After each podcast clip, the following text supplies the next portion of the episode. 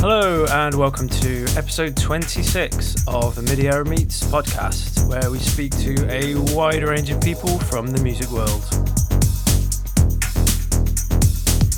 This month I'm speaking to Jake McNeil, who has spent 28 years in the music industry, predominantly as a band manager, and for 9 years he was the manager of Mauro Picotto. He also worked with a large number of other DJs, including Da Hool and Azzido Da Bass, Mauro Piu, Joy Kitikonti and others, before moving on to be the manager of Scouting for Girls, who were a ridiculously successful pop act. There is now a GoFundMe page for the podcast if you would like to donate to help the running of it. I do all of this on my own, by myself, for free. But let's get started. The first question that I asked Jake was about his musical beginnings. Well, I was unfortunate. My parents are very religious, and I got taken to or dragged to church every Sunday, and we weren't allowed to play any games on Sunday. They were very, very religious people, which is fine, but it kind of meant that they weren't really happy with me listening to a lot of popular music of the day, the Elvis Presleys and Beatles and stuff like that I really wanted to listen to. But I was very fortunate. My uncle was in a band, and he used to sneak me tapes of Police and all kinds of bands. So I got my musical knowledge from my uncle. And as he was in a band, they had gone to London. They tried to make it, almost got a deal, didn't, came back home, but they were quite big news in Inverness. And they used to play shows for about 600-700 people. And my uncle was a drummer, and he used to put me behind his drum kit. And I would sort of peer over into the crowd, which, you know, from a point of view from my own ears and a health and safety is obviously a terrible thing to do to a young child. But really, as a young child, it was just amazing, because to me, my uncle was just like a rock star, 500 people all screaming. It was just amazing. So anyway, that's where I got addicted to music. And and I got all my music from my uncle up until I was about 11 or 12 and started getting really rebellious and just started demanding music, you know, of my very religious parents. Bless them. Mm-hmm. That's brilliant. And I guess it makes it more exciting when you're being given it as like contraband items. Absolutely. It has so much more excitement to it. Yeah, I mean, just all the music that I got from him was just incredible, you know. And anyway, I turned out to be this huge, huge Police fan. They were my favourite kind of band as a kid. And yeah, I got all this kind of stuff at Pink Floyd. And he gave me this real sort of musical education, which I would never have got, probably, if he hadn't felt so sorry for me being so deprived of a popular music upbringing, you know. Mm. Yeah, and I think possibly those early feelings of being on stage and feeling like the applause and the energy of the performance was probably also quite a buzz too. It was incredible, the adrenaline I was getting as an 8-year-old. I've been chasing it for since, you know. But I mean, funnily enough, I mean, I called my management company after the name of their band, which was Cut, K-U-T. But I had no idea at the time that it was actually a very rude swear word in Dutch that my uncle had actually named his band. And it was only when I started working internationally and handed out a business card to somebody from Sony in Holland with Cut Management. I'll let your listeners and yourself work out what it means in Dutch. And actually watching them actually literally recoil that I actually spoke to my uncle about it. And he said, "I thought you knew." I said, "No, I didn't." But there you go. That's brilliant. True story. What a time to learn what it means when you're handing it over to a native speaker. I'm learning a new language, you know. That's what I thought. Definitely. That seems like a perfectly logical decision to call it something like that, something inspirational to you. That's amazing. Did you change the name after that? What did you... I kept it, yeah. It became a bit of a talking point, and it's just a good way of being able to speak to people in Holland about your management company, really, you know, because everyone laughed at it, you know. Yeah, I think they'd probably find that quite funny and also like quite memorable, you know. They find it like, oh, that's the guy whose thing's called Cunt, yeah, his agent's called Cunt, yeah, that guy. That's amazing. That's brilliant. Michael was convinced he had told me the story because it was a very sort of punk story that he was very proud of, you know. But alas, if he had told me, it had, it escaped my memory, you know. That's so cool. That's brilliant. So, so what were you doing with that company? What sort of acts were you working on? Well, yeah, I mean, it's, you know, I started off working with DJs. Well, I started off as an event promoter. I'd gone to, one of my friends dragged me to a rave in about 1989, and I did all the things that you do at raves, and it just blew my mind. It just completely changed my world. And then after a couple of years, I got made redundant from my office job, had the company car, the briefcase, and it really wasn't me. So I set up a rave. I started promoting rave clubs in the north of Scotland where I grew up. I'd moved back there, and I did that for about 5 years. And that kind of introduced me into DJs.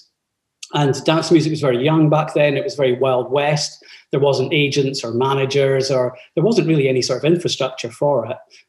So I just started helping out DJs and getting some bookings. And then I started doing some deals when record companies started coming down. And it just was a very sort of natural kind of progression. So basically I started working with lots of rave DJs. And that kind of led me on to people like Mauro Picotto. He was DJ Mag. He peaked at number 7 in the world, and I managed him for 9 years. He had 21 top 40 hits, and he was he was my first really, real big DJ. And we would spend every weekend sort of traveling about internationally. And at the same time, I kind of picked up a bunch of other DJs, Azzido Da Bass, Da Hool, Mauro Piu, Joy Kitikonti, Mark Spoon of Jam and Spoon. So I just kind of, it all kind of happens. There wasn't any great master plan. People always ask me that, how did you do it? And, you know, what was your strategy? And there wasn't any at all. I just followed one thing into another thing. And if I did that quite well, then that would introduce me to another DJ, and so on and so on. And then, of course, in between those things, there was more failures than successes, because that's the music business, you know? Yeah. And what was it about a particular person or who is a DJ that made you think, I want to work with this person? It's the music. If the music grabs me, but also their personalities, they have to have... I find that people that are stars are quite, you know, they're very dynamic. They kind of attract you to them, you know. They have that je ne sais quoi. I don't want to say the word X Factor, even though I've just said it. But it's got that. They just have something about them. They walk into a room and you can tell that they're stars. And they don't even have to be big stars. There can be people that maybe only have like 100 fans, but, you know, that's their world and that's all they want to be. But, you know, that they're a star within that 100 fans, you know. So yeah, it's that's the things that always attracted me. Yeah, I can totally understand that. But, I mean... And I have seen that of people running, coming into rooms, and they've got that energy. What do you think that is? Like, what is that? I honestly don't know. If everybody knew, we would bottle it and sell it, wouldn't we? You know, we don't know. It's just there's a personality thing that some people have. And like I say, I know people that have got that kind of personality, but they're not creative. You know, and they're the ones that, you know, like Malcolm Gladwell would call them connectors. And if you've ever read the book Outliers, where he talks that there's certain people who connect stories, ideas, trends to other people, you know. And I've met people like that, you know, people like radio pluggers or tend to be in sort of sales, and they're just very dynamic and likable. But I don't know what it is, but they've got it, you know. Yeah. And what would be your principal role as a manager of say a DJ? Maybe prior to the big superstar, the big DJs, what would be your role in like helping them in their career? Yeah, well, when I first started out, it was just sort of doing some bookings for them. They didn't, basically DJs don't, or artists don't like to negotiate their own fees. Promoters don't like to negotiate. It's a bit awkward, really, isn't it? So you just end up, I just started being a middleman, and therefore I started negotiating fees for them. And then I started organizing travel, and then, you know, they started becoming successful, and then record labels said, oh, they're getting successful, I want to do a deal with them. So they would put them on. I wasn't even officially a manager. I was just helping people out. And people, I used to get sort of like phone calls, you know, on this old brick of a mobile. And I go, oh, I'm so-and-so from so-and-so records. And I'm like, you know, completely bemused as to why they were calling me. And it's like, oh, it's because like DJFX told me you're the manager. And I'm like, okay. And yeah, it just kind of happens like that. So that's what would happen that. And then once you start working with superstar DJs, really it's just an extension of that. But there's a lot more people involved because, you know, there's a lot more success, you know. Instead of dealing with a promoter who's maybe got 200 people there, you're talking about a promoter that's got 2,000 capacity, or it's in an arena for 20,000, you know. So it's just the infrastructure that grows. But the essence of it really is you're there to assist the artist, maximize their income, and create as much opportunities for them to exceed as an artist, and equally at the same time, help them cope with the pressure of being an artist, because that is the biggest things that stops them. We all get in our own way, you see. And I imagine that different personalities will require more nurturing than others as well. I guess as a manager, you've also got to work out how much do I need to be involved in this person's well-being or their diet or whatever, you know, like how much. Some people will probably really need your help and others don't need some in certain areas. Would that be true? Well, I think my experience is that they all need help, that they don't all necessarily admit that they need help. So some people will be quite open, and today it's a lot different because young people are a lot more open and they talk about their emotions. But if you're going back, you know, 30 years, 25 years, which we are, in some cases going back to the very early stage, you know, I've been doing this 28 years, you know, people didn't like to talk about their emotions, myself included. You know, it's just not what we did. So you had to kind of help them without making it obvious you were helping them, you know. Whereas nowadays I find people are quite open and they actually come seeking for help, you know. Definitely. Yeah, definitely. I think people are a lot more open with their friends about problems maybe nowadays. But that was definitely the era of what we've already said, the phrase that was coined, the superstar DJs. That was like the era of like the super club, the superstar DJs. There was so much going on there, and I mean, yeah, I remember all of the names that you listed as being like hugely influential at the time. What were some of the highlights of that time, like those? Because you've mentioned to me that you also would tour around the world as well. What sort of places did that take you to? Well, it just took us all over. I mean, we would go to like Colombia for a long weekend, and we would do 4 shows. We'd do Cartagena, we'd do Medellin, we'd do Bogota, and we'd do, I'm trying to remember the last one. I can't remember. Anyway, it's irrelevant. So we would go and we would play 4 shows in 4 different cities in Colombia, get involved in everything that happens in, you know, when in Rome. And then you would fly back again, you know, and then I would go into the office and I'd do a few days in the office and then we'd fly out somewhere again. So, and, you know, we once went to Australia for four days as well. We flew there 24 hours, did 4 shows. We were part of the big day out and they were doing like 4 arenas and there was a bunch of people. Seb Fontaine was there, Goldie was there, Steve Lawler, and they were just basically jetting DJs in and out all over the place. It was like a mad thing. But we flew there, did 4 arena shows, and then flew back again. I mean, it was absolutely crazy. I mean, don't get me wrong, it wasn't like that every single weekend. There was weekends we could have done maybe 2 or 3 shows in the UK. Maybe we went out we did a Friday night in Germany at a festival and a Saturday night in Austria. But basically you were away every single weekend. Every summer you were away. We always did a season in Ibiza. And then the only time we actually took off would be in January. So we would take the whole month of January off.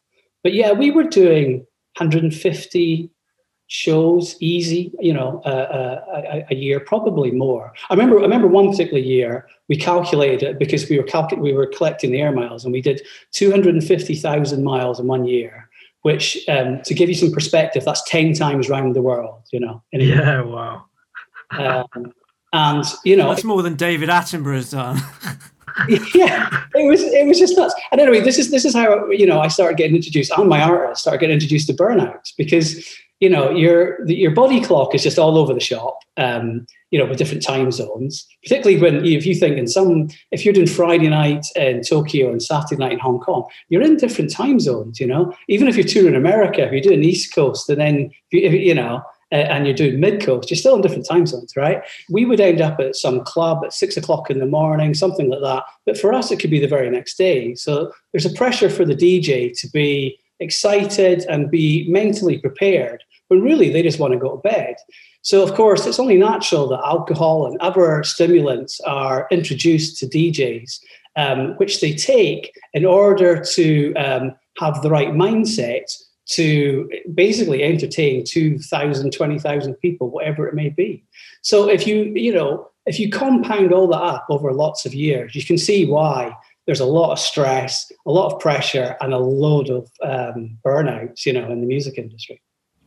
Definitely, yeah, because it's quite a polar thing happening there, like a conflict, isn't there? If you're absolutely knackered, and essentially to you it is Wednesday morning at 6:30 in the morning, and you're about to step out into an arena with 2,000 or 3,000 or 4,000 or 5,000 people. Yeah, I guess there's going to be the sense of it being in a slightly surreal and dreamlike experience that maybe you can't connect to it on like a natural level. Yeah, well, exactly. It would be impossible to do it. I feel that. Yeah, I don't think that you could compete at the highest levels of a DJ entertainment without using some stimulant in that kind of circumstance. Alcohol is normally the one of choice, but naturally, as there's many other alternatives. You know.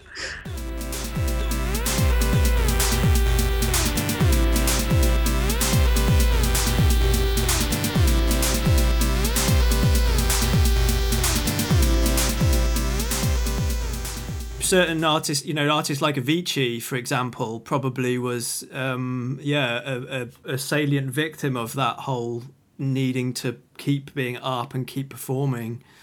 I think it's just all the pressures. And Armin van Buuren made a kind of quote about it afterwards. I'll paraphrase it, but basically what Armin van Buuren said immediately after Avicii's death was that, we all feel self-doubt, and we're always comparing ourselves to others and pushing ourselves further. And I think I find about artists in the music industry is, and it's also very common of people that work in the music industry as well, is that we're insecure overachievers. And what that means is that it's our insecurities and our need to feel better about ourselves that drives us on and gives us this insane ambition and drive. So we feel the more success we have, then the better we'll feel about ourselves. And the truth of the matter that that's not true. That just doesn't happen. But it takes you a long time of trying and failing before you actually work it out. Because originally, certainly speaking personally, I didn't even know I was doing that. I just couldn't understand why I wasn't getting fulfillment out of it. And I was just chasing more and more success. Now, artists do that, and it's a very, very common thing. And comparisons, particularly, it's if you were to look up A-type personality in the dictionary, you would see all the things like ambition and drive, all that kind of positive and much desired characteristics. But what you don't see is the flip side of that, because cause and effect, yin and yang. What drives that is a deep-rooted insecurities. I won't say in all cases, but I would definitely say in most cases. And that provides a really kind of unbalanced life for a DJ or a musician or an artist or anybody, really, because when things are going well, there's a bit of swagger, and when things aren't going so well, there's the head goes down, and you're kind of up and down. It kind of ebbs and flows, and it just adds in lots and lots of pressure, particularly to artists, Definitely, especially like how you would define success as well, or how they would define their success. Success is a really difficult thing to define, like, anyway. I think we're always, and it's also, I guess, about managing your expectations as well. I know you've written a little bit about having really high expectations and then not meeting them. That's also something, I guess, that they have to be able to manage and control the controllables. Yeah, no, you're absolutely right. But it's very difficult in that kind of environment. So in a record or a music business environment, it's success at all costs. And it's very difficult to kind of get away from that mindset because your record label's talking about it, your A&Rs are talking about it, inevitably your managers are talking about it. You're having meetings about how to get to number one and da-da-da-da-da. It's very difficult to get away from that. The key really is to focus on the process. And, you know, it's definitely a peak performance technique used in elite sports where they will focus on the process, the fundamentals of the game, and they'll let the score take care of itself. And that is a technique to basically remove the pressure. Now, that works in an environment where, the coaches that have made that very famous is Phil Jackson, who's won the most successful basketball coach of all time. He's won 11 NBA championships. When you're working in that environment and your manager is removing all the pressure from you, it's quite easy. It's easier to work on the focus or to concentrate on the processes.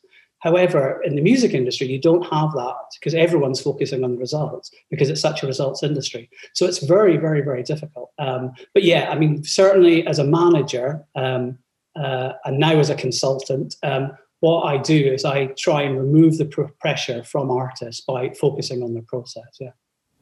Mm.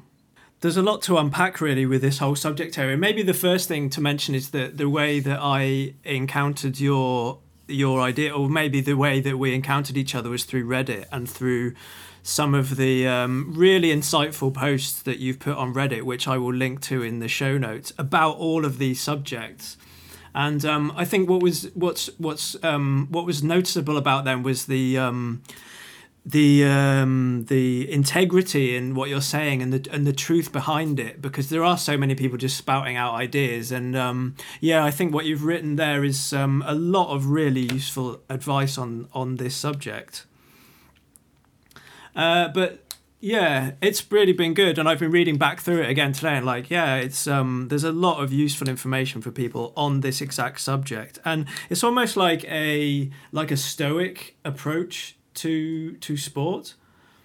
I don't know. Have you ever read Derren Brown's book, Happy? I haven't, but I've heard it's very, very good, and I believe that's quite stoically influenced, is it not? Yeah, it introduced me to stoicism, and then so many other things beyond it. But yeah, essentially what he's saying is that you can control your thoughts and your actions, and that's all. So anything that's outside of those realms, just let them be whatever they're going to be. Don't shout at the guy who's doing something that you don't like in the street because he's doing his thing. You can't control it. Control your stuff, and you know that. That's where you'll get to a better place in doing that.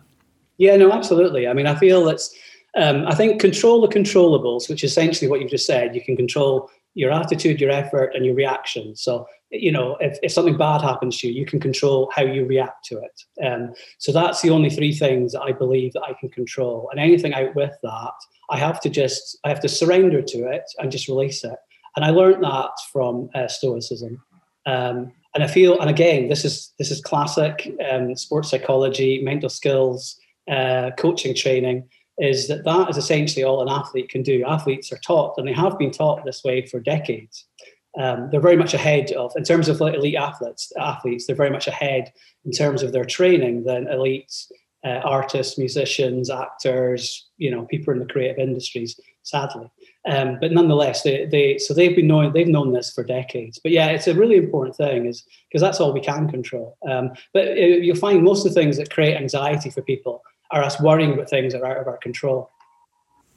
Definitely, absolutely, yeah. And it's really interesting, the link that you bring between sport and music, and that there's a lot of sort of mental skill coaches and psychologists working in sport.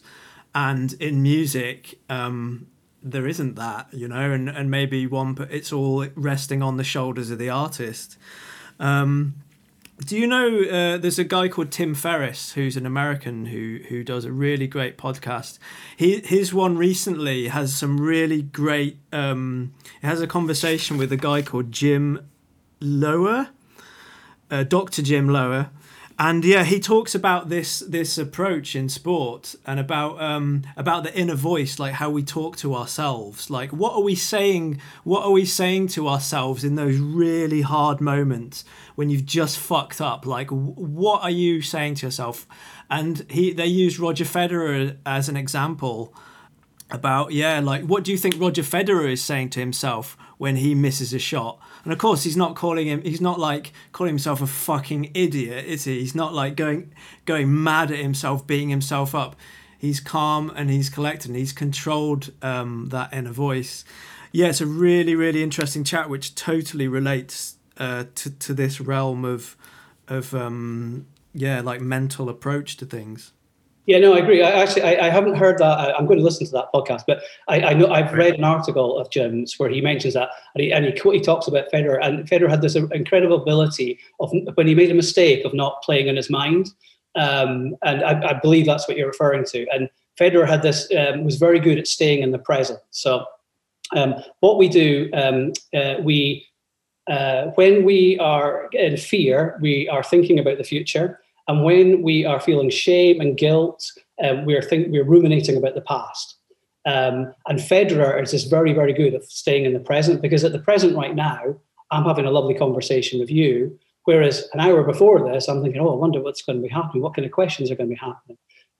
And this is what happens. And it's just human nature. And funnily enough, I am actually doing my mental skills training. I'm doing that at the moment and to get certification. So whilst it's something I've used, I've always studied sports psychology from a matter of interest and how coaches and leadership, I've always thought they had the best skills. And I've tried to introduce that into artist management and now my consultancy. But now what I'm actually doing is I'm actually going and learning or training my mental skills training to become a certified coach.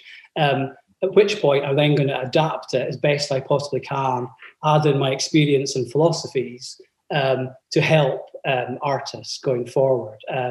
But yeah, I mean, you're right. I mean, it's the self-talk, the way we speak to ourselves. You wouldn't speak to another human like that. Or if you did, you would feel really... Exactly.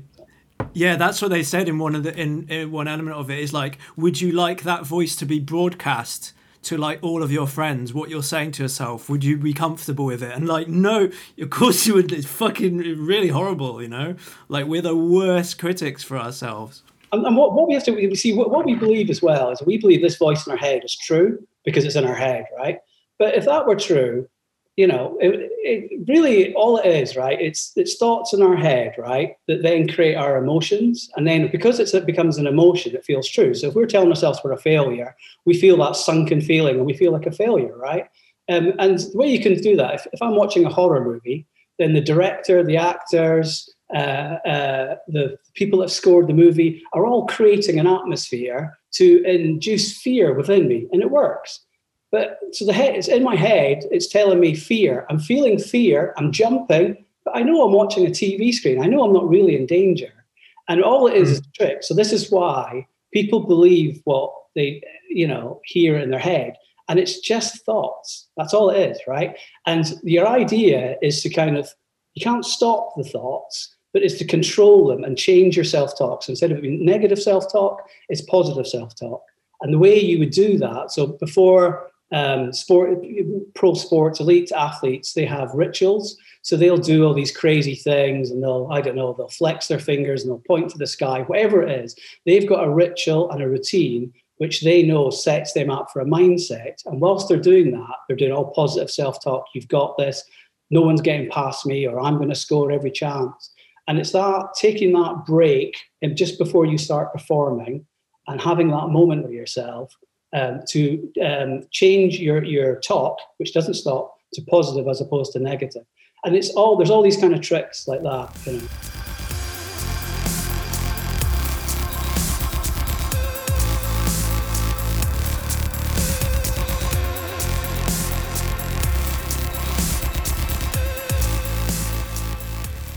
Yeah, I think it's really, really useful, especially like right now. It's like really, we've had a year of being introverted, most of us, So like now it's been a really easy time to be really hard on yourself, and everyone's questioning like their lives and what they're doing and what their value and what their worth and what their legacy is and all that stuff.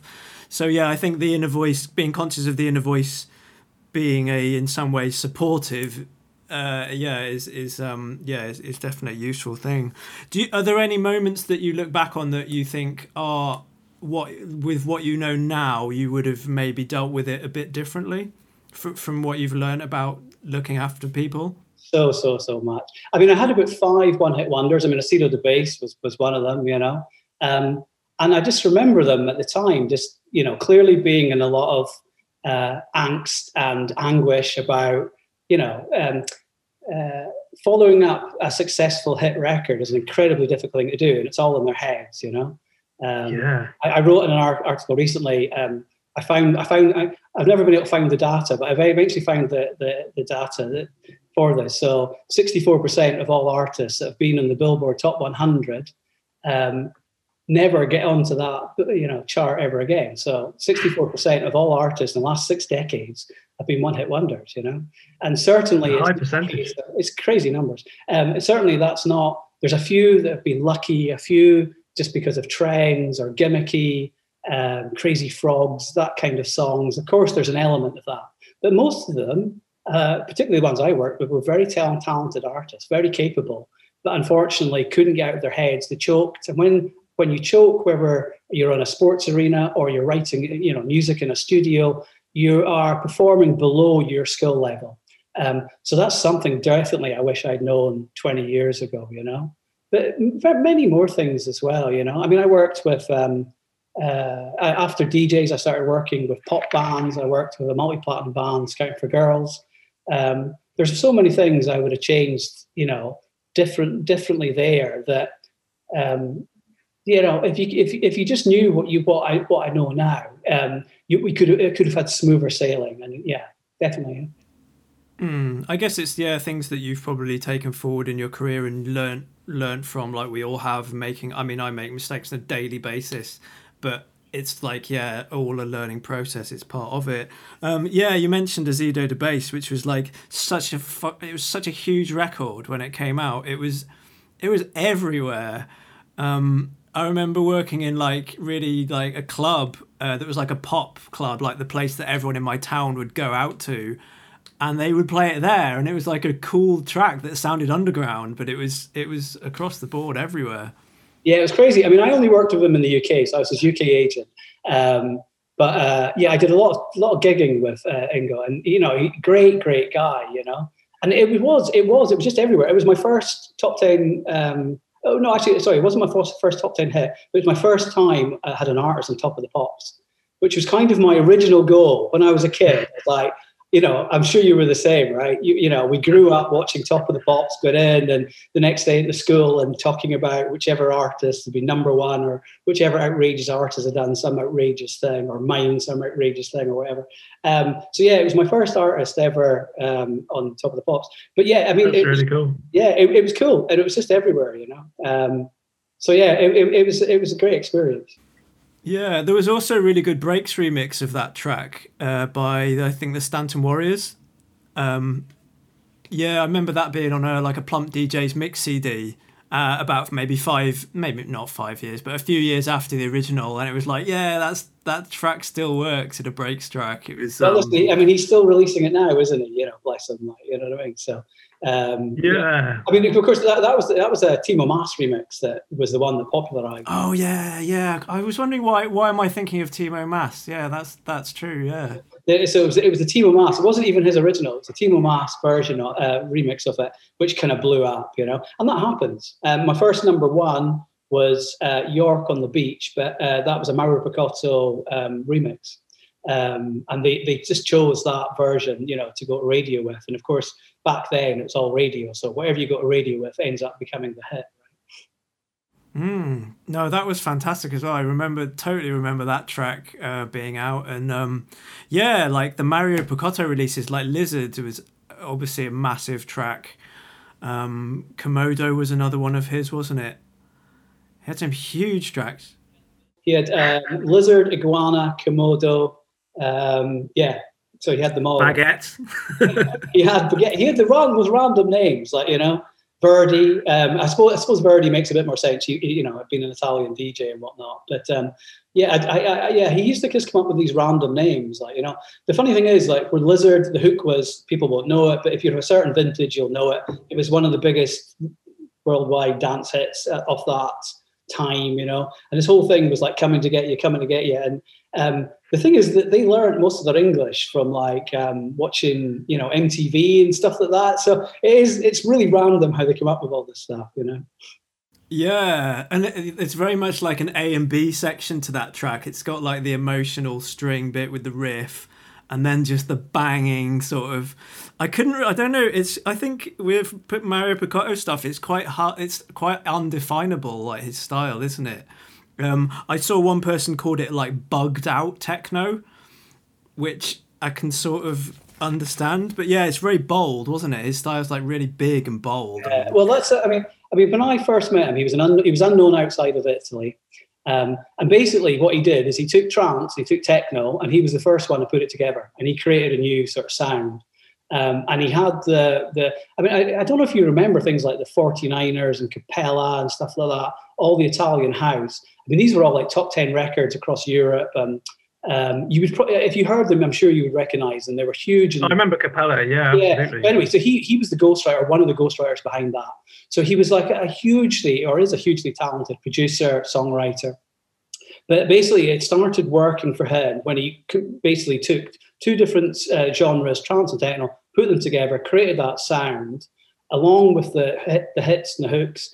And as I say, he was unknown, and it was just fortuitous that I, you know, came across him. I'd heard a White Label from a friend who was a PR of Lizard, loved it and got in contact. So I was quite fortuitous in being the right time, right place, as life often is. But yeah, I mean, within 2 years, he went from completely unknown outside Italy to, well, number 7 in the world.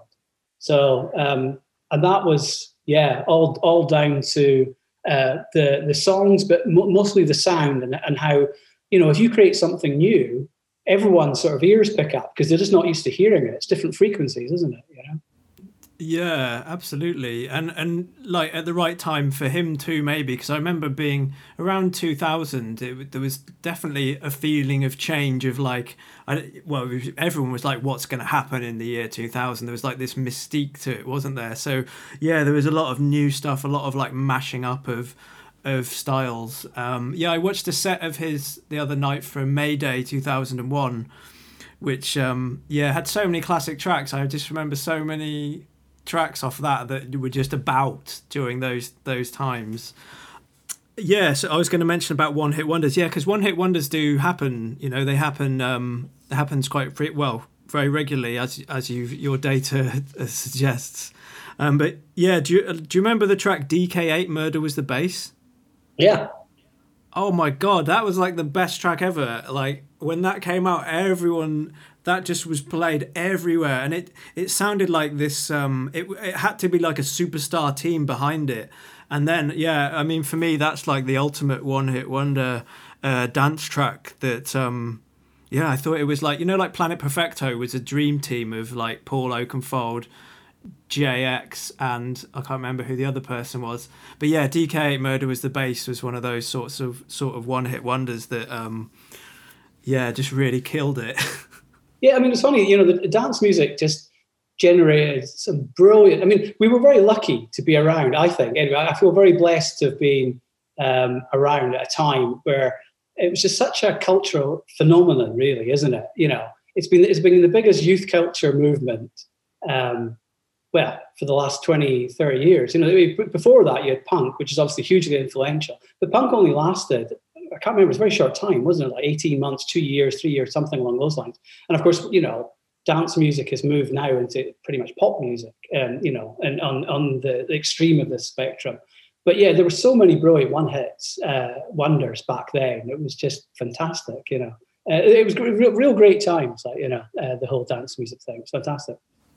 Absolutely, yeah, and I think it was sort of pre-internet, wasn't it? And it did feel like the whole genre was shared by nations. It was like it wasn't like there was no thing that it was like a, I guess you had like pockets, like a British style of something, but all of those techno and trance acts, yeah, that was all like this. There was a sense of unity. I don't know if that's just nostalgia, but there was this sense of they're our DJs. It wasn't just like an Italian guy. It was like our DJ.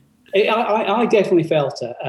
And certainly because it was kind of underground, wasn't it?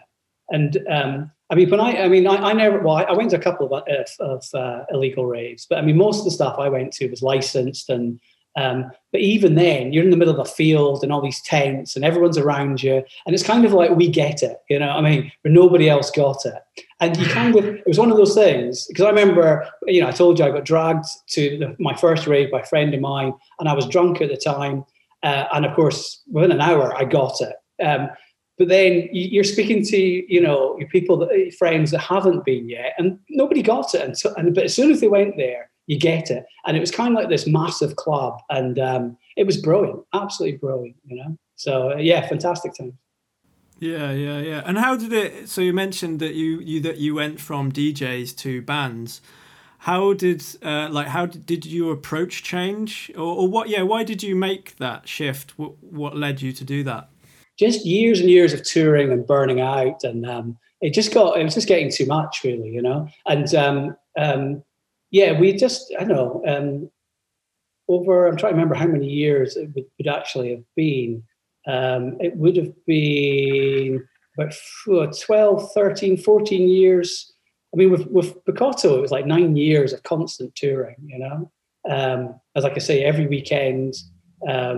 So it just got too much. And yeah, I just said, after the burnout, I said, and also just getting a bit older as well, and going, look, I can't really be up at 6:00 in the morning in Singapore and then, you know, go back to the office. And not only that, you know, I started to get involved in, you know, in a more meaningful personal relationship, all these kind of things all start happening at the same time. So I thought it would be much better to get involved with bands, because concerts finish at 11 o'clock at night, gigs finish at 6:00 in the morning. So that was my rationale for it, and it was good. I really enjoyed it. It was different, and it was a lot more professional. It was a lot more established.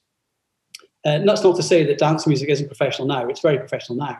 But nonetheless, when I left in 2008, it was still a bit wildy westy. You know, it was definitely more. There was a more structure and infrastructure in dance music. It was a lot more professional than when I first started. But nonetheless, it hadn't reached its full level of professionalism as it is now. So it was very different. But I really enjoyed it. The band thing was a more mature thing for me. I got home. I was home in bed by midnight, and that was my main reason for doing it. And I didn't have to tour every weekend as well. That seems like perfectly logical decision. Like, why didn't I do this 10 years ago? It's so easy. You've got more people to deal with, though, haven't you? Does that like dynamic change if you've got a band of like 4 or 5 people? Does, yeah. I mean, again, usually there's within the band, there's normally a manager within the band. It tends to be the front man. He or she tends to have the biggest ego, writes the songs, and therefore they kind of control the situation. So they're the point person within it. So ultimately, yeah, you're dealing with that person, normally the front person. And then that filters out. But yeah, you're dealing with more people. But also, particularly with major labels, you've got this whole layer of promotion team and infrastructure.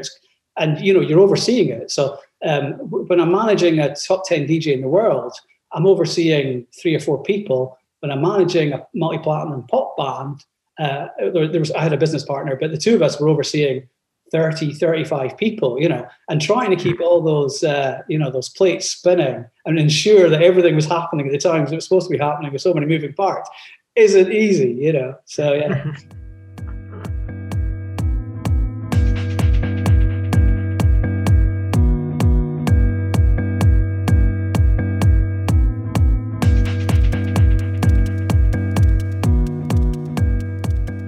In terms of like a band with a piano in the lead, There's not many like bands that really make it with a piano up front. I can think of like Coldplay as a British example, and Ben Folds Five, who were like my favourite band growing up as a kid. Yeah, no, they are. He is fantastic. I do love him. Yeah. Yeah. So I guess logistically, there's more stuff to carry when you've got a piano than a couple of turntables, or you didn't even need to take the turntable. So this is the thing. So. DJs, I mean, obviously there's a lot more, like if you're a top DJ now, you're traveling with full production team and production managers and tour managers and all that kind of stuff. But back when we were doing it, it was basically myself, Mauro, and a box of records. And that, you know, and he had his CDs with him, and that was it, you know. When you start touring arenas, and, you know, like with Mauro, that was up to arena level. In fact, Mauro was the first DJ to headline a football stadium. He did Ajax football stadium. Wow. For IDNT, and that was 50,000 people, right? But even then, it's just me and Mauro in a record room. Do you know what I mean? You could almost turn up with two plastic bags full of records. Do you know what I mean? It wasn't quite. We had a record box, I can assure you. But so anyway, you go from that, and then you start touring arenas with bands, and you've got three, you know, Arctic lorries. You've got two tour buses. You've got production managers, tour managers, blah, blah, blah, all this crew. I mean, it's, you know, because you're carrying all the different production. You're carrying the PA, you're carrying the lights. So it was this completely different environment, you know. But I mean, listen, I loved it. It was great. It was great fun, you know. Yeah, and they've been a very successful band. Huge, like, airplay on the radio, lots of tours. Yeah, didn't you mention that they approached you to manage them, or like how did it go about? How did it come about that you ended up managing Scouting for Girls? Well, I mean, like all these things, it's all, they're always a bit random. But I mean, basically, I had this other band called Tourist, who everybody wanted to sign. All the major labels, the publishers, and pretty much both sides of the Atlantic. I had all these major labels from America. So that was the band. They were really cool, and I thought, this is the band that's going to kind of make it. And then I just randomly bumped into Scouting for Girls. No, actually, that's not, sorry. That's somebody sent me one of their tracks, which had been XFM at the time. It's a British radio station. At the time, we're doing an unsigned competition, and they had the song "Elvis Ain't Dead," and it won the unsigned track of the week on XFM National 6 weeks in a row. And I listened to it, and it reminded me of The Feeling, who were a very big band at the time. And I thought, oh, okay, cool, I'll go and check them out. So I went down and checked them out. But essentially, I signed them without ever having seen them live. Roy, who's the front man, is a very, very charming man. He's a very, very lovely guy. In fact, all the band are. And he just completely charmed me. But I didn't really have that much expectations of it, if I'm honest. You know, I just didn't think it was really going to happen. But the real story behind all that is how we actually got them signed. So Tourist, who were the really cool band that everybody wanted to sign, we had a showcase with them at the Water Rats in London, and it was a complete disaster. Nobody signed them. And then with Scouting for Girls, we had a showcase at Dublin Castle, another venue that was on the A&R circuit in London. And all the A&Rs turned up. Well, about 10, 11 labels turned up, watched one or two songs of Scouting for Girls, and then left quickly. And that was the end of that. So being a persistent so-and-so, I decided that I was going to send the managing directors demos in the post. Because this is going back to 2006, 2007. So at that time, we're still talking about MySpace. We were still sending out CDs in the post. That's how long ago this was, kids. And anyway, so I sent out all these CDs to these managing directors, bearing in mind that the A&R managers and the A&R directors had already passed on Scouting for Girls. So my logic was, I'm going to get these demos to the managing directors. Now, obviously, managing directors don't sit all day waiting for unsolicited demos to come, drop through the letterbox, and then they go and listen to them. So clearly they had people like interns to do that, and clearly everybody was doing that. So, but as luck would have it, the managing director of Epic Records, a guy called Nick Raphael, who's now the co-president of Capital Records UK, he had been caught for the second time driving using his mobile phone. So he had to go to court. Now, his court date had been postponed at very short notice, so this left him with 2 hours to kill. So he decided to go into underneath the desks at Epic Records, and I've seen it since, there's all these huge boxes just full to the brim, overspilling with like demos. Anyway, he went to one of the boxes, he pulled out 5 demos, and the third one he listened to was Scouting for Girls. At which point he called me up, said, I want to sign the band. He came to the rehearsal studio the next week with Joe Charrington, who's the ever co-president of Capital Records UK and was then as head of A&R, and they signed the band. And just completely random. And, you know, that's the way the music industry works, that you're relying very heavily on serendipity and luck. Yeah, absolutely. Yeah, the stars aligning and underneath the table. And even after that, I mean, clearly this band was just written in the stars, right? After that, the radio plugger and the chairman of Sony, a guy called Jed Doherty, took down the then head of Radio 1, George Ergatoudis, who was the head of Apple Music and so on, more recently. They invited him down to see Scouting for Girls play at Dublin Castle. And it was a sold-out show. Scouting for Girls had been unsigned for 10 years, basically. I'd pretty much given up on everything. And so they took down George Ergatoudis. Now, back in those days, today it's more about Spotify, but back then, if you don't get playlisted on Radio 1, it's game over before you even start. So George Ergatoudis comes down. He's standing right in front of me, and I'm getting really positive vibes. I'm thinking, he's liking this. Anyway, we go in the next day. I go into Sony for a meeting, and George Ergatoudis, the head of Radio 1, had shared a car home with Jed Doherty, the then chairman of Sony Music, at which point he turned round to Jed and said, over my dead body, will Scouting for Girls ever get played on Radio 1? So we were gutted, naturally. But of course, there's nothing we could do about it. And as luck would have it, the band were doing an acoustic session on Radio 2 with Dermot O'Leary the following Saturday. And as luck would have it, Jo Wiley was driving one of her daughters to a birthday party and listening to Radio 2. She heard Scouting for Girls she actually heard the drummer of Scouting for Girls cracking some jokes. She thought he was funny. They were playing their debut single, It's Not About You. She liked it. So the following Monday, she had a spot play. So the DJs are given a playlist and they have to play everything. However, each DJ at Radio 1 is given one spot play. So she said, I'm going to play It's Not About You by Scouting for Girls. We were given 2 hours notice. The band had built up a mailing list of 1,000 people on their 10 years journey of being 10 years as unsigned. So we quickly emailed out to 1,000 people so that when they heard the track, because it's a bit of a tester. So after Jo Wiley played it, she goes, if you like this song, text us in, email us in, phone up. And of course, all the fans did that. And 2 days later, Scouting for Girls are on the Radio 1 playlist. And they were the most played UK band 2008, 2009, 2010. Pure luck. Fantastic.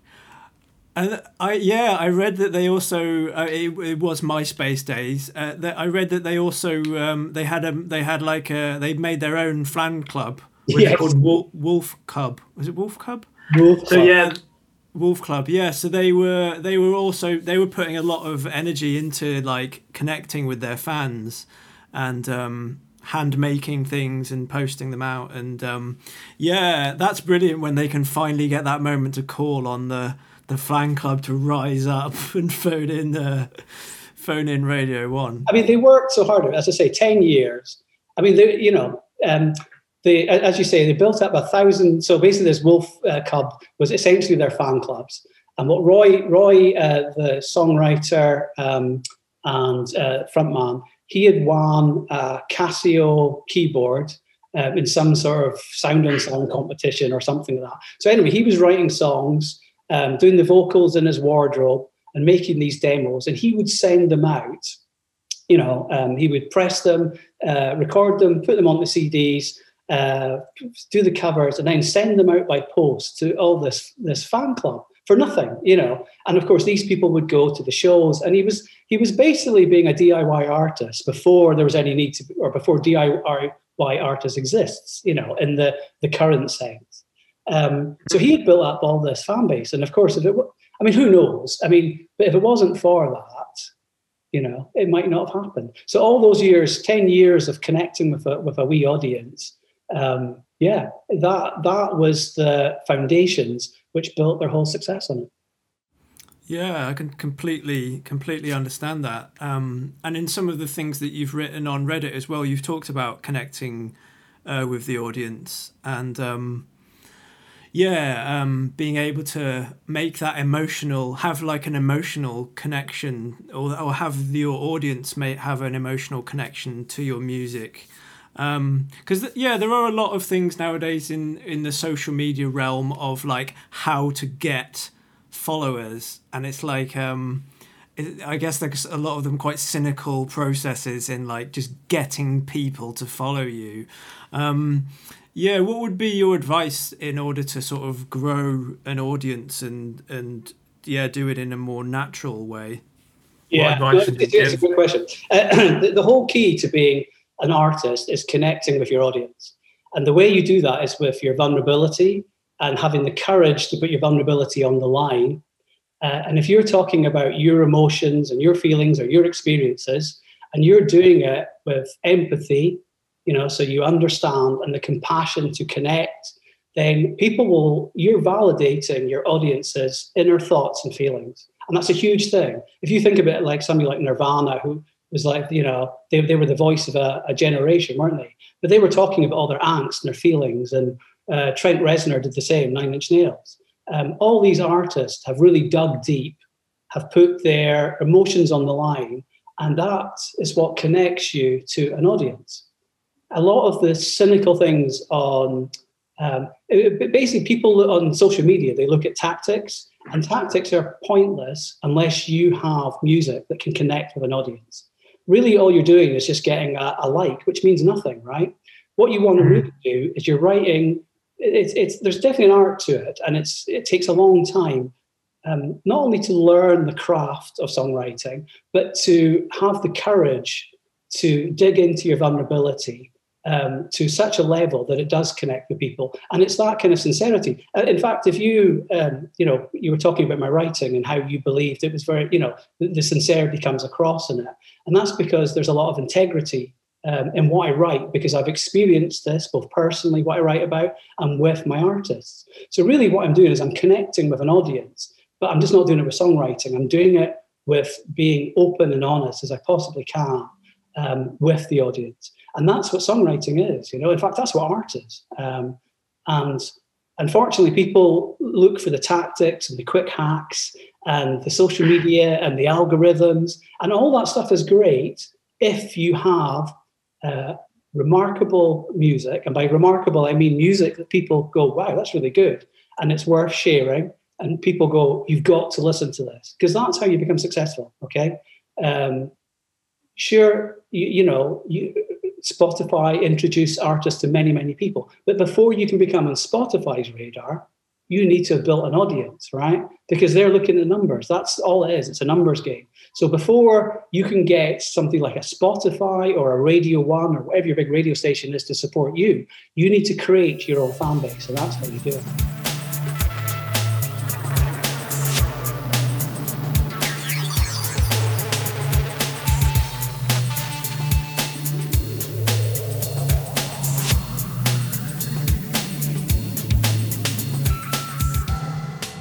Yeah, I think it's really amazing advice. And yeah, like I say, I will link to all of the articles. I've written down many of the points that you've covered in those things. But yeah, the emotional connection, I think, is a really true one. And if, do you know the Australian singer Julia Jacklin? No, I don't.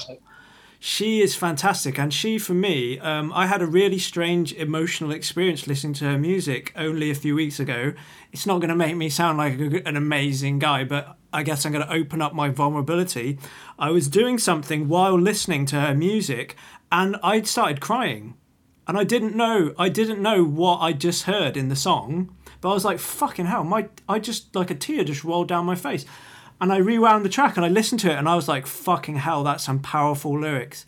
Yeah, it's a lyric about asking your mother what life was like before you were there. It was like, fucking hell. I was like, it really, I'm sort of shivering now. But yeah, Julia Jacklin, she's got so many of those sorts of intricate insights into life and emotion and relationships. I think she's a tremendous talent. And I just, I really feel what you're saying about the emotional connection with her for me personally, but I'm sure we all have it with artists around the world. Yeah, no, I'm going to check her out because I love finding artists. I mean, for me, the art of the true art is connecting with that audience, and it's doing it exactly as you've just described it. And you know, the whole point of having or creating art is to sound, or at least in terms of songwriting, is to soundtrack people's lives, you know, and that's what a great artist does. Yeah, and you know, so many people, unfortunately, are suppressed by their fears or pressure or various different things, and you know, they're just scared to opening up. And I totally understand.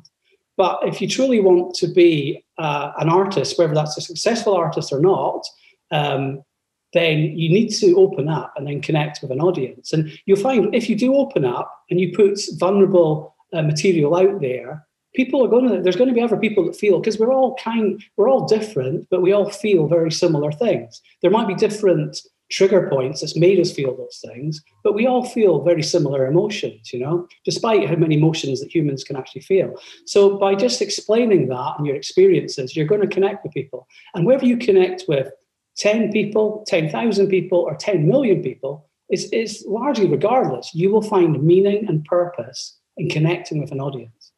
Absolutely, yeah. I think it's really, really salient advice for people, especially, I don't know, like if you think about traditional like hip hop songs, which is saying how many bitches and hoes or whatever you've got, and, or how much money, the Escalades, whatever. I don't really connect to that, but I think the reality, people that reality is it's like a tangible thing. John Grant is another one who's a bit like that, who really has some incredibly open, brutally honest lyrics about life and his feelings. And you don't see many people being that sort of that deep and exposed, I guess is the word, isn't it? Yeah, well, that's the key. If you look at all the greats, but you look at your Nirvanas and people that have sort of changed culture and really grabbed youth culture, they're all talking about these kind of emotions. And, you know, you go back to like the Simon & Garfunkels, the Pink Floyds, you know, they're all in their generation, even Fleetwood Macs, all this kind of stuff. They're all talking about emotions and they're displaying it and connecting with people. Yeah. You know, I mean, that's it.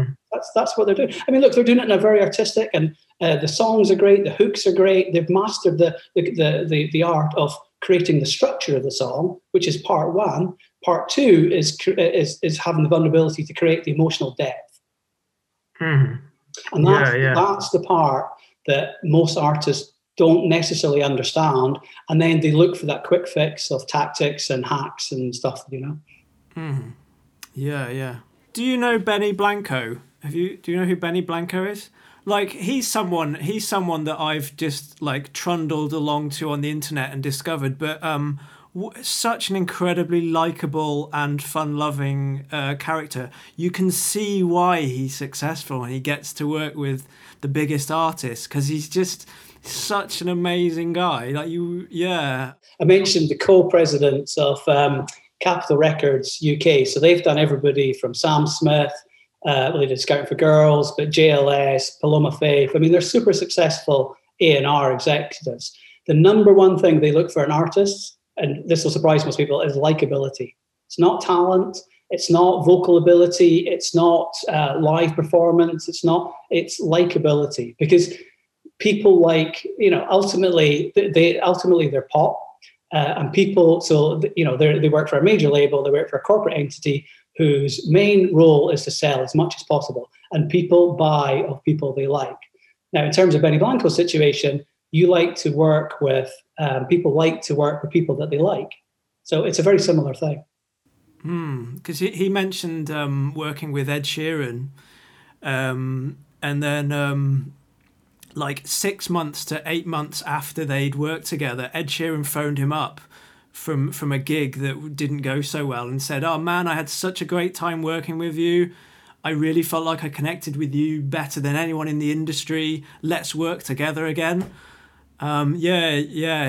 Serious levels of likability there, magnetism. But the other thing is, again, there's Benny doing what his job is, which is to connect with the artist. You know, that's what, you know. That's, I mean, it's pretty much the, you know, well, it's fairly well known in psychological circles, and indeed mainstream circles, that, you know, one of the things that provides a lot of happiness is our connections, you know, our friendships, our relationships. But this also works, and, you know, on a very sort of work basis as well, you know. So the one of the keys, I mean, most producers will tell you, one of the keys to being a great producer is, of course, having the skill set to do it. But really, it's connecting with the artist, you know. So it's exactly the same theory as, you know, the key to being a successful artist. And by successful, I mean, you know, it could be 10 people, 10,000 people, or 10 million people, you know. It's just connecting with people, isn't it? Definitely, yeah. It seemed, I mean, the big producers that I know, they have a full spectrum of admirable characteristics. Yeah, they do fall into that. They're likable, they're helpful. The most talented people I know are really open and will share their secrets with you. The producers that don't tell you how they did stuff are not the most successful ones, in my experience. Yeah, I agree. Yeah, I mean, that, again, that's the whole sort of growth mindset, fixed mindset, isn't it? You know, so growth mindset believes there's an abundance of you know, the confidence in your own abilities. There's abundance of opportunities, and fixed is I'm keeping it all for myself. And ultimately, you lessen your opportunity for opportunities, because, you know, you're not putting yourself out there, you know. Definitely, yeah. And I saw that you're going to do an AMA on Reddit. It's going to be after this goes out, but with a really talented producer. Ken Lewis. That's it, yeah. I was watching some of his videos. He was sharing loads of amazing secrets. And it's like, they're obviously not secrets, they're just like how he works. But yeah, there was tons. I watched one of them. I learned loads about mixing. I mean, he just shares everything. He's just one of these guys. He's got a generosity of spirit. He's very much somebody I connect with, because I've got a generosity of spirit, and I like to tell everybody everything, and he's very, very similar to that. So I've connected with him, or we've connected together, and it's great. But yeah, he's really, really open, and he tells all his secrets and stuff, because he's very established. He's not bothered. You know, he's got a growth mindset. You know, there's abundance of opportunities. I mean, he's, well, as you may know, he's on, I think it's 101, he's got credits on 101 gold and platinum albums now, which is just crazy. And he's worked with everyone, Kanye West to Drake to Taylor Swift to J. Cole to Eminem. You know, the list just goes on and on. Ariana Grande. It's, you know, blah, blah, blah, blah, blah. But I think the thing that impresses me most about him, he's just an incredible human being, where he's in a position where he could just be a bit of an asshole, to be honest. But he's not. Yeah, and you sort of wouldn't question him if he was, being that, having all those accolades. That's amazing, man. That's amazing. You did you did post today on Reddit. I'm going to give away when we're having this conversation, but you did post today on Reddit about a slightly controversial subject of who you should be making, or who the artist is making the art for. Yes, I did. It was. It's in response to, I put a post out on Wednesday, so I put a post out a couple of days ago, and it did very well. However, there was, as there is always, there's an element that people that respond negatively, and that just happens. You can't control it, and it's totally fine. And I always get back to people, if I've created something that inspires, whether it be a positive or a negative response, I always go back and speak to people. And whether it's a positive response, a comment, or a negative comment, I always deal with it as positively as I possibly can. However, there was a bit of a recurring theme, and the point of the post was the true art is in your audience, where I'm talking about the key to art is it goes back to our points that we discussed previously, is that, you know, you don't become successful, the audience makes you successful, right? Is that we don't own the success, right? It's the audience that listens to our stuff, buys our tickets, reads our blog posts, listens to our podcasts. It's the audience that makes the art, in my view, right? And they disagreed with that, and they thought that art should be created solely for themselves. And some of them were quite nonplussed about it, and others were quite angry about it. And generally speaking, I find when someone's really angry about it, they're not really angry at me, it's getting directed at me, but really I've just hit a nerve. That's really... You've triggered something from the past and somewhere along the line. I mean, there was one, I had one comment and it said, and it, you know, it was provocative, I grant you, but it was like, there's 18 million tracks released every year. Take risks, take chances, or don't bother. And really, my point there is, the context of that was that there's no point in creating within your comfort zone, because in your comfort zone, it's all very safe. It's basically vanilla. It's the reason that we get, I mean, I do it myself. I'll write something and I'll go, this is just filler, because I haven't pushed myself. I'm not feeling fear. I'm not taking risks. I'm not taking chances. So I know that unless I'm feeling fear, I haven't pushed myself far enough with the content, with being provocative or whatever. But anyway, this guy had got very angry at me and had accused me of, you know, I mean, obviously I don't know him, I've never heard his music, but of accusing him of having a lack of ambition.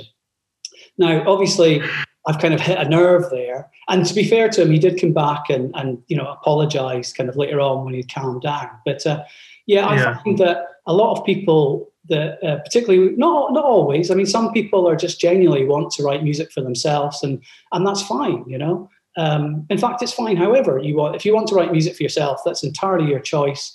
You're the artist, you do what you want. But I think a lot of people are really, they're scared. It's a fear of rejection. It's a fear of failure. And what we do is that if we're lacking confidence and we're scared of people's reactions, is we don't commit.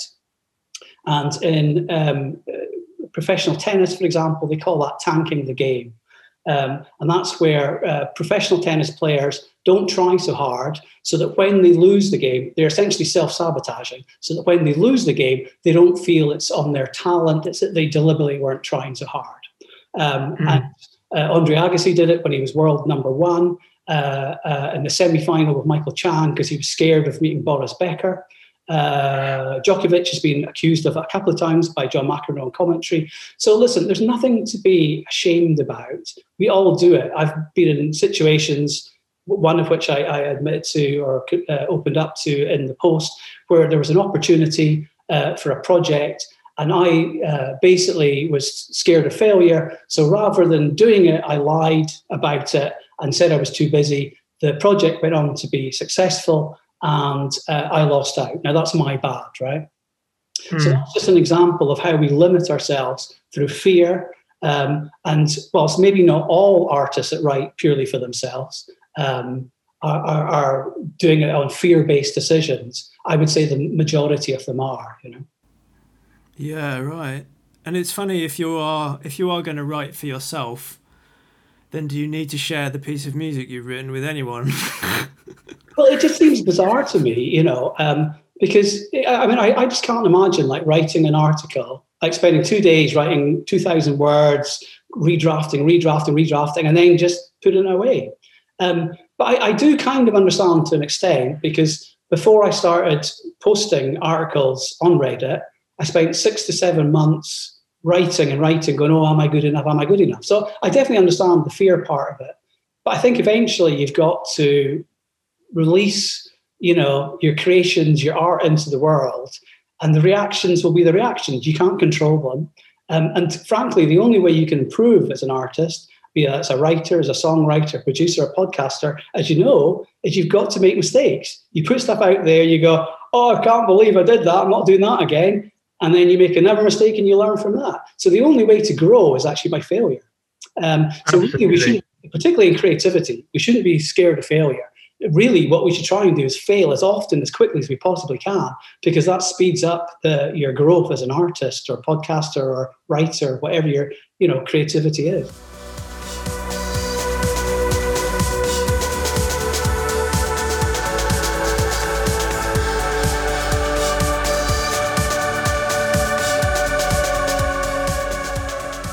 Yeah, it's a really, really interesting subject. And yeah, for me personally, I've learned a lot about doing this in 3 years of doing it, that I think we all cringe and look back at what we've done in whatever we did, whether it's drawing, painting, or whatever. But yeah, I think it is a great idea to just fail as much as you possibly can. That is a really fantastic way of learning.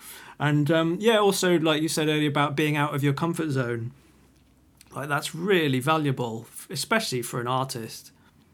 Yeah, I think if you're not out of your comfort zone, nothing's ever going to happen. And I mean for yourself as well, because you're not going to create anything you're really proud of. Because we all know when we're not pushing ourselves. That's the reality, and we all know why. It's because we're scared. We're scared of what people will say. We're scared of criticism. We're scared of getting rejected. We're so scared of investing our emotions and putting our heart and soul into something that it gets rejected, you see. So what we do is we hold back. And unfortunately, if you do that, you're never going to fulfill your potential in whatever you're doing. So the key thing is, in creativity, is failing, keep pushing yourself. Because what happens is your comfort zone expands. The more you do, the bigger it becomes. And ultimately, that's how you become successful. Is over a period of time, that's how you become a true artist and can actually really connect with people, because no one expects you to start songwriting and then within 6 months talking about your deepest, darkest secrets. It doesn't work that way. It's baby steps, right? You push yourself out a little, you push yourself out. It's tiny little steps, right? Marginal gains. If you want to listen to like a James Clear kind of or Scott Adams kind of philosophies on it. So yeah, but definitely, if you're not pushing yourself out of your comfort zone, you're never going to fulfill your potential, and then you'll never be really proud of what you're creating. Absolutely, yeah. And I think going back to the tennis analogy of like, I'm just going to win this game, or I'm just going to win this point, those sorts of short-term obtainable things. It's an easier pill to swallow than going, I'm going to win this entire match. Thinking the whole way through the match that you're going to win it is probably quite draining, because there's going to be times it doesn't work and you think, shit, this isn't going to happen. It's just, humans are just rubbish at pressure. That's their problem, right? So if you ever be in a situation where someone just chucks a question at you weren't expecting it, and you know the answer, like, what did you have for breakfast? It's sausages, but because someone's like jumped in at you and put you under pressure, your whole front lobe just shuts down. It's such a weird thing. But anyway, pressure happens because it's a physiology, and when our heartbeat starts increasing and starts becoming irregular, it starts sending messages to our brain. And what it's saying, it's going, we're now going into fear mode. So what happens there is, your hands start getting a bit clammy, and your saliva starts moving from your mouth, because basically your whole body is preparing itself for fight or flight. What it does there is it shuts down your brain. So you start making terrible decisions under pressure. And in terms of your creativity, it's just non-existent, which is part of the one of the main problems for one-hit wonders, or missing that last-minute penalty, or whatever the situation is. So your ability to cope with pressure determines your performance. So yeah, that's just what it's all about, really. So really, it's about removing as much pressure as you possibly can, focusing on tiny, tiny goals, which are part of a system. And if you have a successful system, the successful result will come, naturally. Definitely, and yeah, control the controllables, and work on your stuff. And don't worry about the external, don't worry about what's happening externally. Yeah. because it's out of your control. I guess this has probably been the longest interview where we haven't like talked about what you're doing like now. The like longest delay in talking about what you're actually doing. Yeah. So what? So you've been in the industry for you said 28 years. 28 years. Yeah. Doing stuff. I mean that's pretty impressive. Yeah. No. Exactly. It's a long old time. I mean, listen, it's been great. It's a brilliant industry. You know, it's a beautiful but brutal industry. You know, so there's many ups and downs. But yeah, most of the time it was basically as a manager and as a promoter. But last December, after my third major burnout, I said, right, okay, that's it. Me and management are done. But I love artists. I just don't want to be managing them 24 hours a day, 7 days a week, and having all that expectation and, you know, pressure on it. And it's, you know, the management game is kind of like a dying business model, just the way the music industry is changing. Previously, there was less artists that were successful, but they were more successful. And as a commission-based business model, that made sense. Whereas now, it's a saturated business, so there's more people being successful, but with smaller amounts in terms of financials. So therefore, on a commission-only basis, when you've only got two artists, no longer kind of works as a business model. It works if you're an agent who are also on a commission-only basis, but they work with 20, 30 different artists. So it was part of financial decision, but mostly it was, I'm burning out, it's no longer worth it for me. And I just wanted to spend time with, what really kicked it for me was I was spending time with my daughter, who is the light of my life. Well, my whole family's the light of my life, but my daughter particularly. She's now 6, but she was 5, maybe just turning 4, just about turned 5 at the time. And I'd been working so hard, working with DIY artists, doing tours, doing everything really, A&Ring, organising the videos, doing everything because there's no budget, you know, to do it. So that's... wearing 5 or 6 different hats. And I had some time with my daughter. And rather than enjoying my time with my daughter, I was worrying about ticket sales. And at that moment, you know, I just wasn't present, right? I was worrying about this, you know. And I said, right, that's it, I'm done. Because this is no longer worth it for me, you know. And I don't mean from a financial point of view, because we've been very fortunate with having success and so on. What I mean is from a happiness point of view and from a point of view of realizing what's important, which is my family. So at that point, I said, right, I'm done. And that was December 2019. And now what I do is I work with high-achieving artists, helping them achieve their peak performance under pressure. So a lot of things that we've been talking about, I help them tap into their creativity, deeper levels of vulnerability so they can connect with audiences. Most of my clients are major label artists. However, that was about 3 months before the pandemic. So naturally, you know, there's no artists touring. The main thing that I deal with artists is burnout. I mean, it's pretty much an epidemic with successful artists and creatives, but more so with the touring artists, just the constant sort of treadmill that they're constantly on, of single, touring, writing, promo, for sometimes years on end. But naturally, with a global pandemic, that's taken everybody off the road. A lot of releases have stopped. And that led me to go, okay, I need to fill my time. I think I'll start a blog and start copying and posting them onto Reddit, which takes us up to where we are now. Mm. Yeah. Well, there's a lot to sort of digest there. Yeah, I think certainly what I've seen from what you've written on Reddit has been really fantastic and has really jumped out of the sea of people's tips and advice for musicians. What would you do, say, like creatively to like spur an artist? There's books like The Artist's Way, which is like a classic one to get people thinking creatively. Yeah, is there any sort of things that you'd, maybe little bits of advice you'd say to people who are struggling to express themselves creatively? Yeah, I mean, there's loads. I mean, first of all, it's a great book, Artist's Way. I feel it's more directed towards writers than, you know, musicians, but it still works, you know. I am actually writing a book, or I'm starting in the process of writing a book, which is kind of like an artist, as in a musician's version of the Artist's Way. Wow, that's great, man. Yeah, I'm going to do it. I'm scared as hell. I'm not going to lie to you.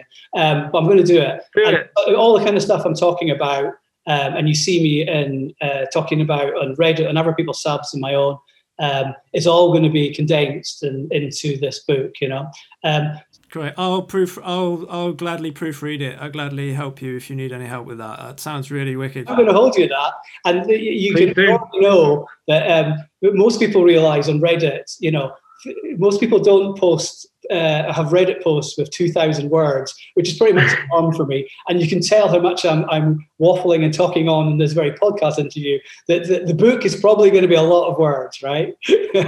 Yeah, no, but that's good, man. I think it's quality of words. There's quality of words there. It's not like just quantity. No, that's exciting, man. I definitely feel that you should do that. Yeah, thank you. No, listen, I mean, what I feel is that we don't know how many, and you know, developing artists and producers there are out there. I mean, we know that there's about 4.5 million have released a track on Spotify in the last 12 months. We know there's 25 million SoundCloud accounts, but obviously a lot of them are going to be lapsed. So nobody has any idea how many millions of artists and producers there are out there. What we do know is that there's 40,000 tracks uploaded on the Spotify every single day, that it's hugely saturated. So my advice to artists and producers is very, very simple. And that is just focus on the craft, focus on the process, forget about success. If you focus on connecting with an audience, one person, 5 people, 10 people, and if you do all those things and you are good enough, and that will just grow exponentially, and you will find commercial success. Now, whether that be your 1,000 true fans or, you know, a major record label deal, who knows?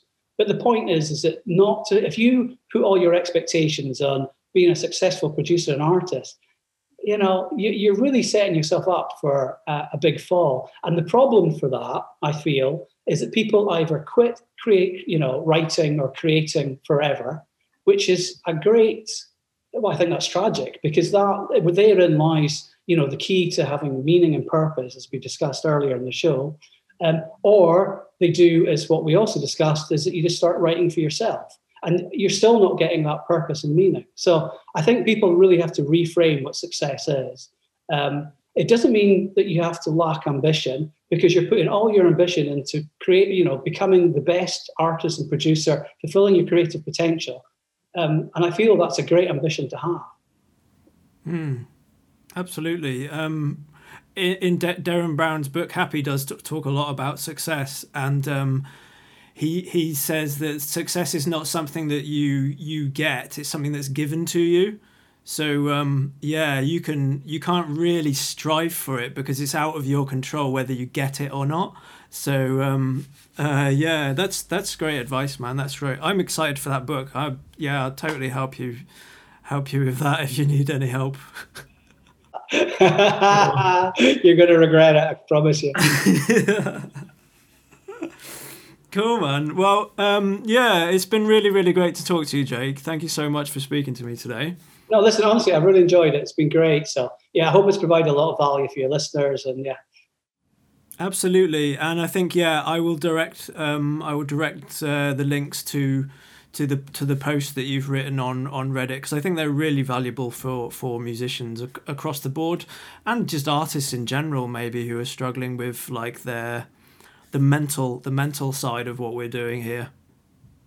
No, absolutely. I'd really appreciate that. Thank you. Great. Well, I'm looking forward to this book coming out, the book signing in a couple of years' time.